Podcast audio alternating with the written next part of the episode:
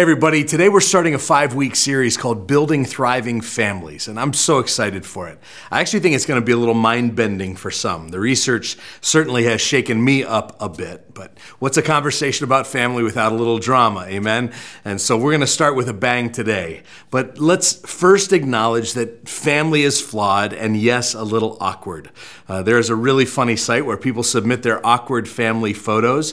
Uh, I'm just going to show you a few for fun at the beginning here. So check this out out. The caption says, The year was 1992, the place Olan Mills. Uh, I'm the one with the glasses, braces, and the mushroom cut. My sister and I were wearing matching dresses my grandmother made. There is so much going on in this picture, I don't even know where to start. Right, here's, here's one with the caption that says, This is me with my younger brother, our grandparents, and our father in hot pants. All right, one more. This is my dad's family. The photo was hanging in my grandma's house for years with the caption written underneath Blew up a photo of Sister Joan. She wasn't able to be here for the photo. You can see her there in the back middle. Oh, the things we did before Photoshop. Okay, one more. This is my preschool picture. I had a fit and would not get my picture taken unless I could put my belt on my head. So my mom did what she had to do. All right, so those are funny, but more than just being awkward for a lot of people. The idea of family is actually broken. And even this conversation may be triggering for some. It can bring up really painful memories. And uh, so we turn to the Bible and uh, the Bible's actually not much better. In, in the scripture, there are only four chapters without sin Genesis 1 and 2, and at the very end, Revelation 21 and 22. And in between, there is no shortage of tragic stories about families. Sin has run rampant on families. And so Adam and Eve married, and then they sinned. And like five minutes into their honeymoon, they have their first spat, with Adam blaming his wife for all the problems they find themselves in. They, they parent two sons. One of those sons killed the other. And so sin has been part of the family dynamic right off the bat. Jacob had 12 sons, and they, they eventually sold their younger brother into slavery. King David's son he raped his sister. Then his other son, Absalom, killed his brother. So, so when we consider the biblical narrative, we see generational brokenness when it comes to family. There aren't a lot of fairy tale endings, even in the Bible. And families in the Bible are, are just riddled with things like bad marriages and failing fathers and envious brothers and scheming mothers and adulterous husbands. And sin just warps the family in severe and lasting ways. And then on the other hand, family is a central metaphor for understanding our relationship to God. Jesus' followers are called children of God. Even Jesus' brothers and sisters. And in many of the letters, members of the church are referred to as brothers and sisters in Christ. And so, what do we do with family in 2023? Uh, well, I would argue that we are currently living through one of the most rapid changing times of the definition of family in all of human history nuclear families, single parent families, extended families, same sex families, blended families, step families, adoptive families. Now, in the past few years, we've been told that men can have babies. And I heard a story where someone called a campground in Seattle to see if their kids were welcome. They saw online that the campground's banner said family friendly, only to call and find out that family friendly meant that they could bring their dogs. And for context, there are more pet dogs in Seattle than there are children. I'm telling you all this to simply suggest we are in desperate need of some clarity around this subject of family. It's absolutely vital for us to know what we believe, where we belong. And so I've titled today's message Back to the Basics. And the first and most basic thing we need uh, to, to establish is this family was God's idea. And if He invented it, He gets to define the terms. And this couldn't be more critical to understand. It's, it's, it's a worldview issue. And so, if you follow, for example, a secular humanistic worldview, then family is a purely social construct that mankind invented somewhere along the evolutionary cycle in order to survive. And if mankind invented it, then we get to define it. But a Christian worldview would come along and say, well, God created human beings in an instantaneous act, and from the beginning, He bound people together into these groups we call family. And so family was conceived in the mind of God. And as He created humanity to live in this world, He did it in the context of family. And so if God created it, he defines it, and then we are accountable to Him for what we do with it. Now, here's the thing I'm not going to go today where some of you think I'm going to go with this. Uh, so I, I want to give a shout out to Jefferson Bethke and, and a book that he's written called Take Back Your Family and, and, some corresponding podcasts and articles. And I'm using some of his language in his playbook today uh, for considering this critical subject. Now, at a deep level, I want us to wrestle with this question what is God's good plan for families? Some of you are expecting me to get, get old fashioned and talk about how family needs to be a mom and a dad and two kids and a dog and a white picket fence. Uh, that's what we've come to refer to as the nuclear family. But I'm convinced that the nuclear family isn't old fashioned enough. It's actually quite a modern invention, like post World War II America starting in the 1950s, where family is set up only as a springboard for the individual success of each person. Dad needs to be a success, mom needs to be a success. We'll build our lives around making sure each kid is a success. This model is actually a wild departure from how the family used to operate. And we're going to come back to that. But we're not just going to get old fashioned today, we're going to go ancient, back to the beginning, to the basics of what God designed this thing to do. So here's today's big idea. One of God's main solutions for a lost and broken world is family.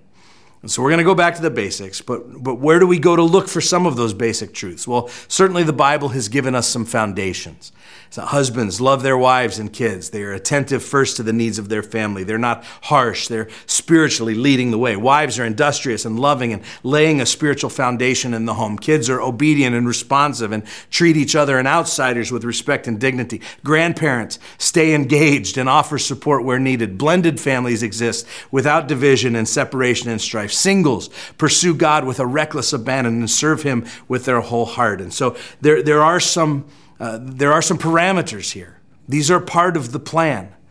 But, but I want to go back to our origin story in Genesis chapter 1. So if you have a, paper Bible, Genesis is right at the beginning, or your device on, uh, on the YouVersion Bible app. We're going to be in Genesis 1 26 through 30. And the story opens with heaven and earth being made. The creation, it says, were, was formless and void, without shape or function or filling. And so God acted on his creative impulse and he began to create. And he did two things specifically.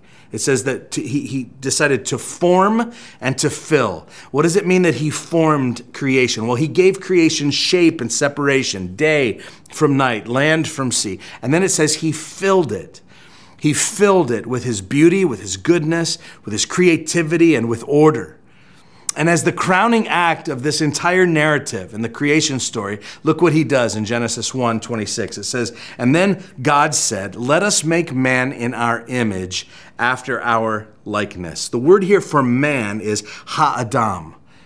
What, what we translate as mankind or humankind. Now, if you go over to Genesis 2 7, the Bible says that the Lord formed the man of dust from the ground. The word for ground here is the word Adama.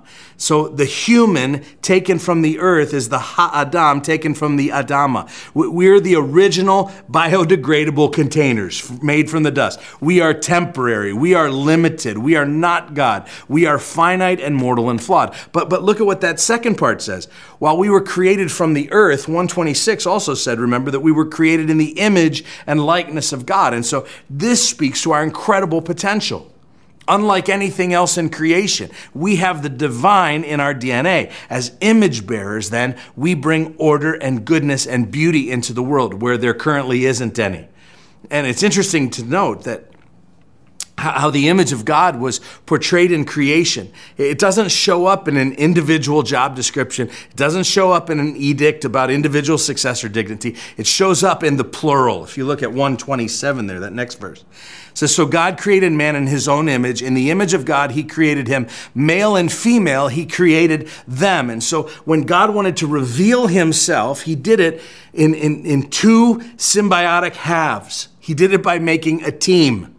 And then he put this team into the Garden of Eden to work it and to keep it. This team was instantly giving a job to do. Look at 26 through 30.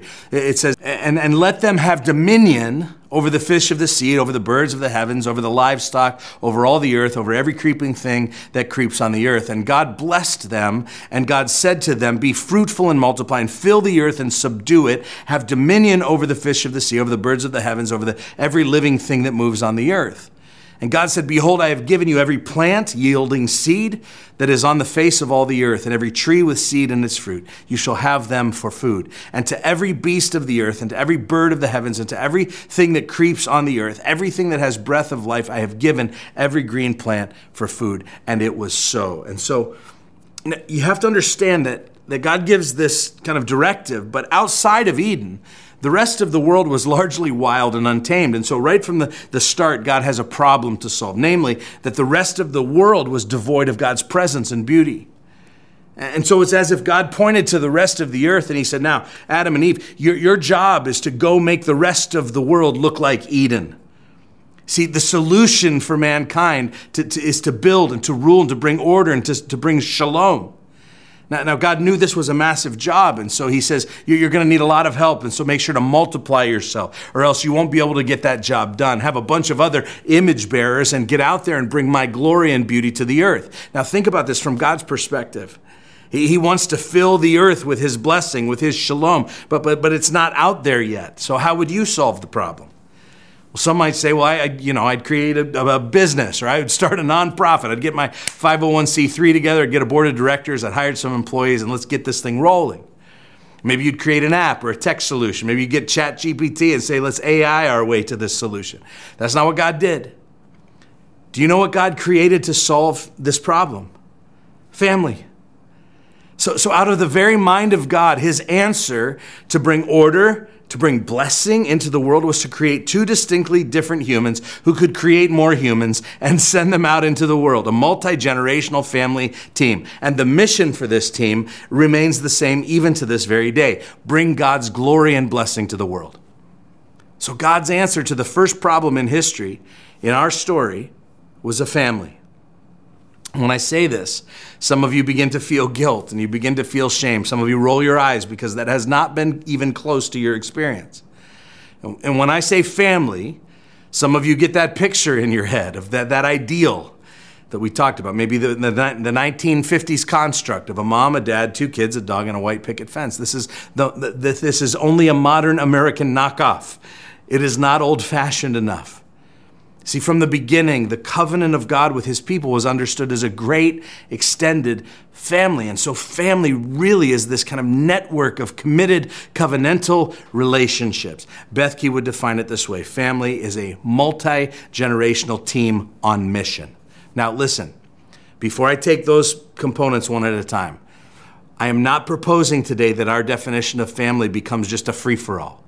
I, I, acknowledge with everyone else family is under attack. A Christian definition of family is under attack. I just want to make sure that we're de- defending the right thing and not just the American dream.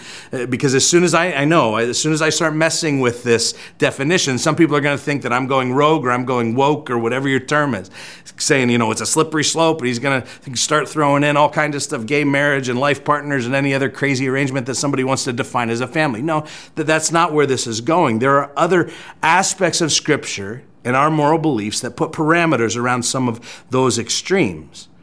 But what I'm suggesting is that, that, that this definition that we're going to talk about today is not a free for all version, but it's also not the Norman Rockwell American Dream version either. I think there's a third way for us to think about family that I, I, believe is deeply biblical and is much closer to God's design than, than our white picket fence version. So, if family is a multi generational team on mission, let's frame it this way. There's three crucial questions to ask about the basics of family. The first is Is your family exposed to a multi generational influence? So, family history generations of family just plays a huge role in helping us to define our identity. I think part of the reason so many people struggle in discovering their identity, especially young people, is because we've lost a sense of our family's story. I think the reason there's such a fascination with ancestry trackers and DNA services is there's just this hunger to know what story I'm a part of. What is my clan like? Who are my people? Where did I come from? In modern America, we've become very detached from our roots. Many cultures around the world, there's still a strong sense of kind of family dynasty, relatives and extended relatives and longtime family friends. They're all kind of part of the, the, the picture for generations, even living under the same roof. biblically, despite the flaws and foibles of many of the families in the Bible, that there is still this sense of, uh, of who you are based on who you came from. You know, so even names represented family heritage. I'm the so and so, the son of so and so, who was the son of so and so. There's this sense that I'm part of this bigger, longer story. And, and here's what I would say if, if you're not in your family writing a great, compelling story, your kids are going to go out and be captured by a lesser story the New Testament book of Acts and some letters in the New Testament contain over a hundred uses of this Greek word oikos. Now, now it's the name of a, a brand of yogurt, but in the New Testament it means household. And this word holds the sense of a, of a homestead where people are living together for a common purpose, extended relatives and employees and servants. And Acts 16 tells this incredible story of Paul and Silas in prison and the Philippian jailer who thought he was dead because the prison broke open. And in Acts 16:31 it, it says this, and listen to all the references to this word household or oikos. It says, and they said, Believe in the Lord Jesus and you will be saved, you and your, there's that word, household, your oikos. And they spoke the word of the Lord to him and to all who were in his house, his household, his oikos. And he took them the same hour of the night and he washed their wounds and he was baptized at once, he and all his family, his oikos, his household. And then he brought them up into his household and he set food before them and he rejoiced along with his entire household that he believed in God. And so there was this kind of once one person was affected, everybody in the household was affected. And even in pre 1950 America, there was more of a sense of this multi generational influence on a family, big, big, sprawling households. I, I, read in the 1800s, some 90% of American families were either farmers or small business owners, like dry goods stores or whatever in little villages. People, families need a lot of labor to run those enterprises, and so it was not uncommon for married couples to have seven or eight children. In addition, there might be aunts and uncles and cousins, as well as non relatives, apprentices, and farmhands hanging around these households. And the dinner bell would ring, and a, small army would come and eat together. But as factories opened in, in, the big US cities, young men and women left those multi generational arrangements to chase the American dream.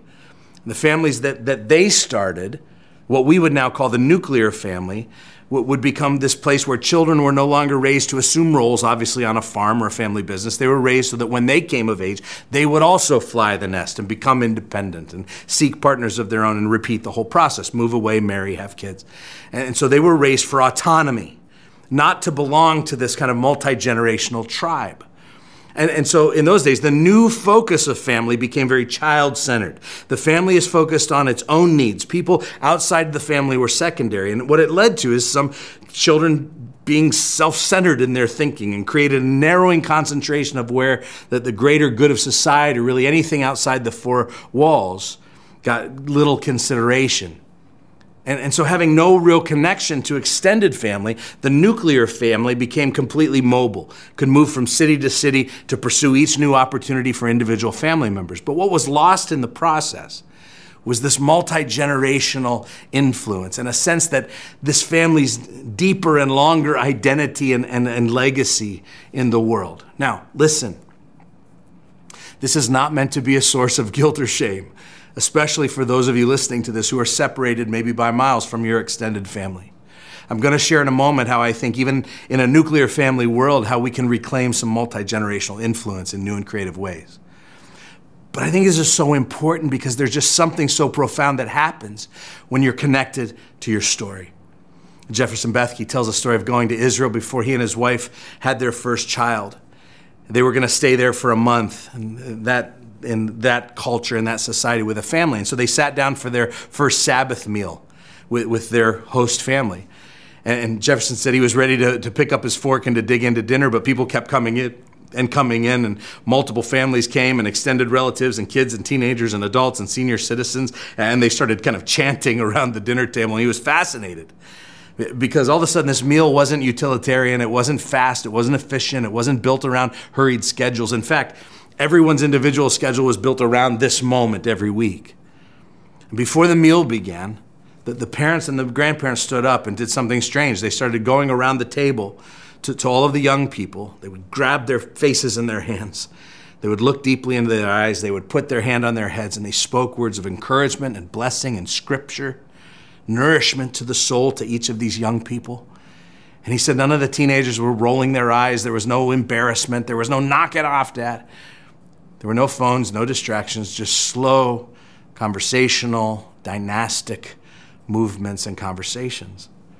Bethke said it was at that moment that he, that he knew that what we had accepted was a subpar definition of family. Even the American Christian box we created was far too small for what God had in mind. And so, how, how do we regain this kind of multi generational influence in a nuclear family society? I think the answer is the church. Now, spoiler alert, next month we're going to transition to talking about how the church was given by Jesus to be an extension of God's family on earth. And in the church, we, we see this picture of all generations working and existing together in close proximity one, with one another. And what an opportunity for us to lean into multi generational influence. So, so, if you are far away from your own mom and dad or your own grandparents, there are spiritual mothers and fathers and grandparents in the church. If you don't get to hang out with your own siblings very often, there are spiritual brothers and sisters in the church. If your grandparents are at a distance or they, they've passed away, there are older saints in the church who can be that for you. And I just want to urge younger people, especially with younger children, to seek out some older mentors. Invite them over for dinner, take a ride, get some ice cream, go for a walk, ask tons of questions, and then just listen with your kids to the stories, to the wisdom to the life experience. And, and older saints who are watching, would you seek out ways to get proximal with younger people? Maybe it means volunteering in the kids or the youth departments at church, or seeking out a college student who would probably love a, a home cooked meal or a dozen cookies, or, or, lending a hand to an overwhelmed young mom or dad. But if, if you're far from that multi generational influence in your own family, borrow it from the church because I think the potential here is endless. And again, I'm going to talk a lot more about this next month. But question one today is Is your family exposed to multi generational influence? The second question is this Is your family functioning as a team? Again, this may require a little brain shift for some, but part of why the modern American view of family is failing is that we've put individual achievement above all. Uh, the primary goal of the American family is each individual's uninhibited freedom and ultimate success. And so we, we have Johnny's piano lessons and scout meetings and jujitsu and four other activities that Johnny's in. And Susie has travel soccer and National Honor Society and her six other activities. And mom has hot yoga on Mondays and wine with the girls on Fridays and you know, keeping up with the business she started from home. And dad has work time and gym time and golf with the boys time on Saturday mornings. And again, None of these things are bad in themselves, but we've arranged our lives and our families' lives around the success and autonomy of each individual. We're in proximity together. We may even all stay under the same roof, but everyone's going a million different directions. And as a result, as Mandy Len uh, Catron uh, recently noted in The Atlantic, she said, married people are less likely to visit parents and siblings, less inclined to help them do chores or offer emotional support. Instead, a code of family self sufficiency prevails. Mom, dad, and the kids are on their own with a barrier around their island home. Now, the biblical notion of family inherently challenges and disrupts all of our concepts of individualism because guess what? Family's going to ask something from you. This doesn't mean family represses the individual. That's fascism. Fascism says, you know, you all need to be repressed so that this other thing can win. That's not family. A better concept is a team. Because as a team wins, the individuals on that team win too. And so a coach wants each individual to improve, but, but, but it's not for the sake of the individual, it's for the sake of the team. And so all of the blood and all the sweat and all the tears and sacrifice, it leads to this beautiful team outcome.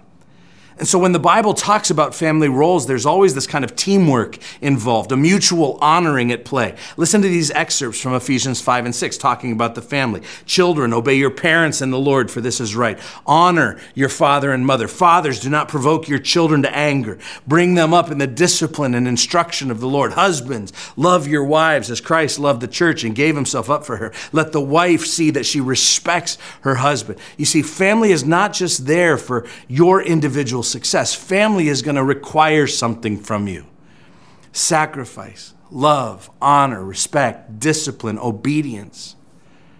That sounds like the makings of a team.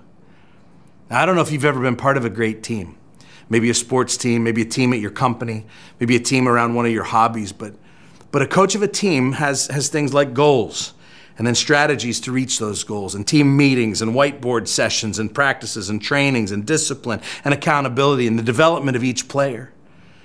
And not so each one of those is great individually, but so that we can reach our goals as a team. I'm reminded of the 2004 U.S. men's basketball team, the Dream Team, one of the finest collections of basketball players in history. Huge talent, but also huge paycheck, huge egos like LeBron and Iverson and Dwyane Wade and Duncan and Carmelo. Like these were the best in the world. Coach Larry Brown assured the United States that these superstars could play as a team. He was wrong.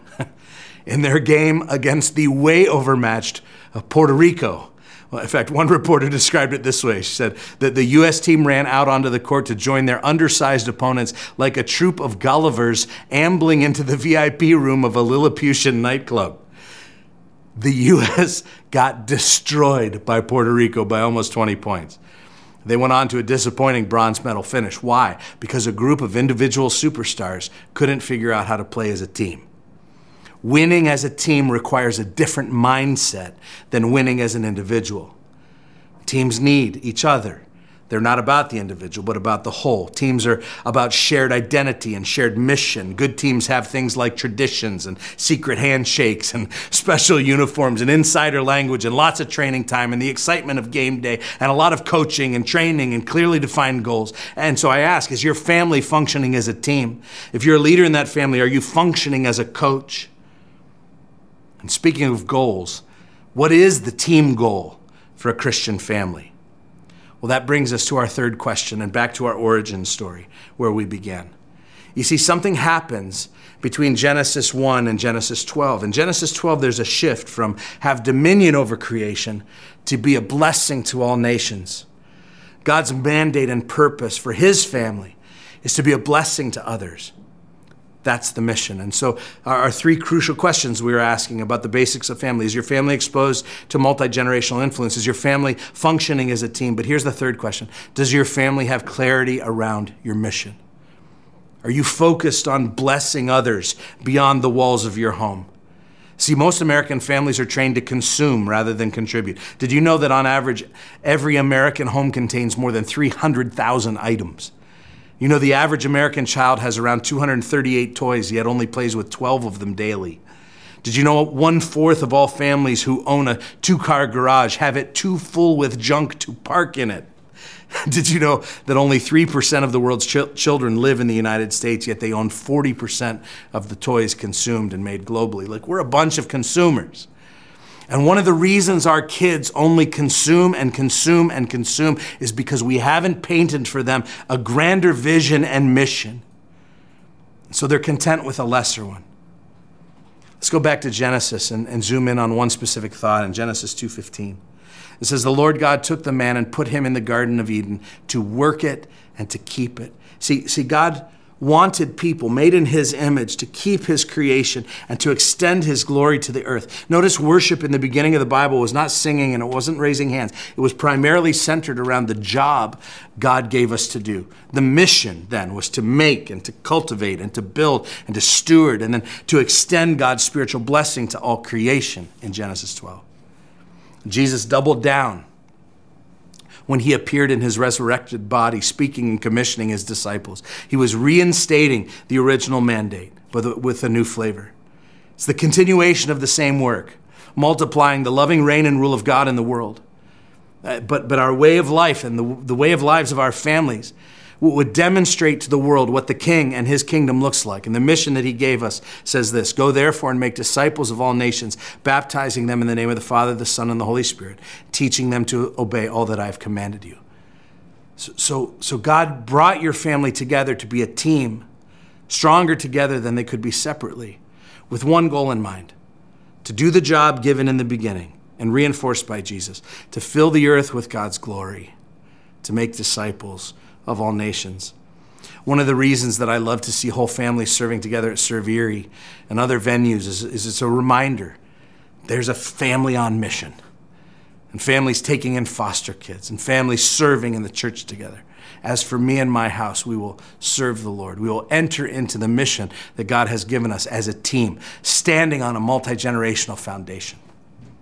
So, we're going to talk much more about these things in the coming weeks, but for now, let me challenge you with these next steps. One, will you commit to the series? Just make it a priority to not miss church during the month of July. And I know, I know, it's summer, everybody has stuff going on, but I just believe that God will honor your prioritization of Him and His Word and your soul as we explore this important subject of family. Let me just say this that this talk of family may surface some wounds, it may surface some memories for some of you. And I just want you to know that you're loved, that this is a place of grace and mercy. Some of you come from a rough family. Maybe you made some mistakes with your own family. You're struggling right now to make sense of where you're at as a family. It doesn't matter what your household looks like right at this moment. You can start with some forward motion today. So, we're going to use these same three questions all month and reflect on uh, and take inventory of kind of where you're at with your own family situation. So, I just want to leave you with them as our second takeaway is to reflect on your family and ask these three questions Are we exposed to multi generational influences? Are we functioning as a team? And do we have clarity around our mission? I can't wait to explore these things further with you this month. Love you guys.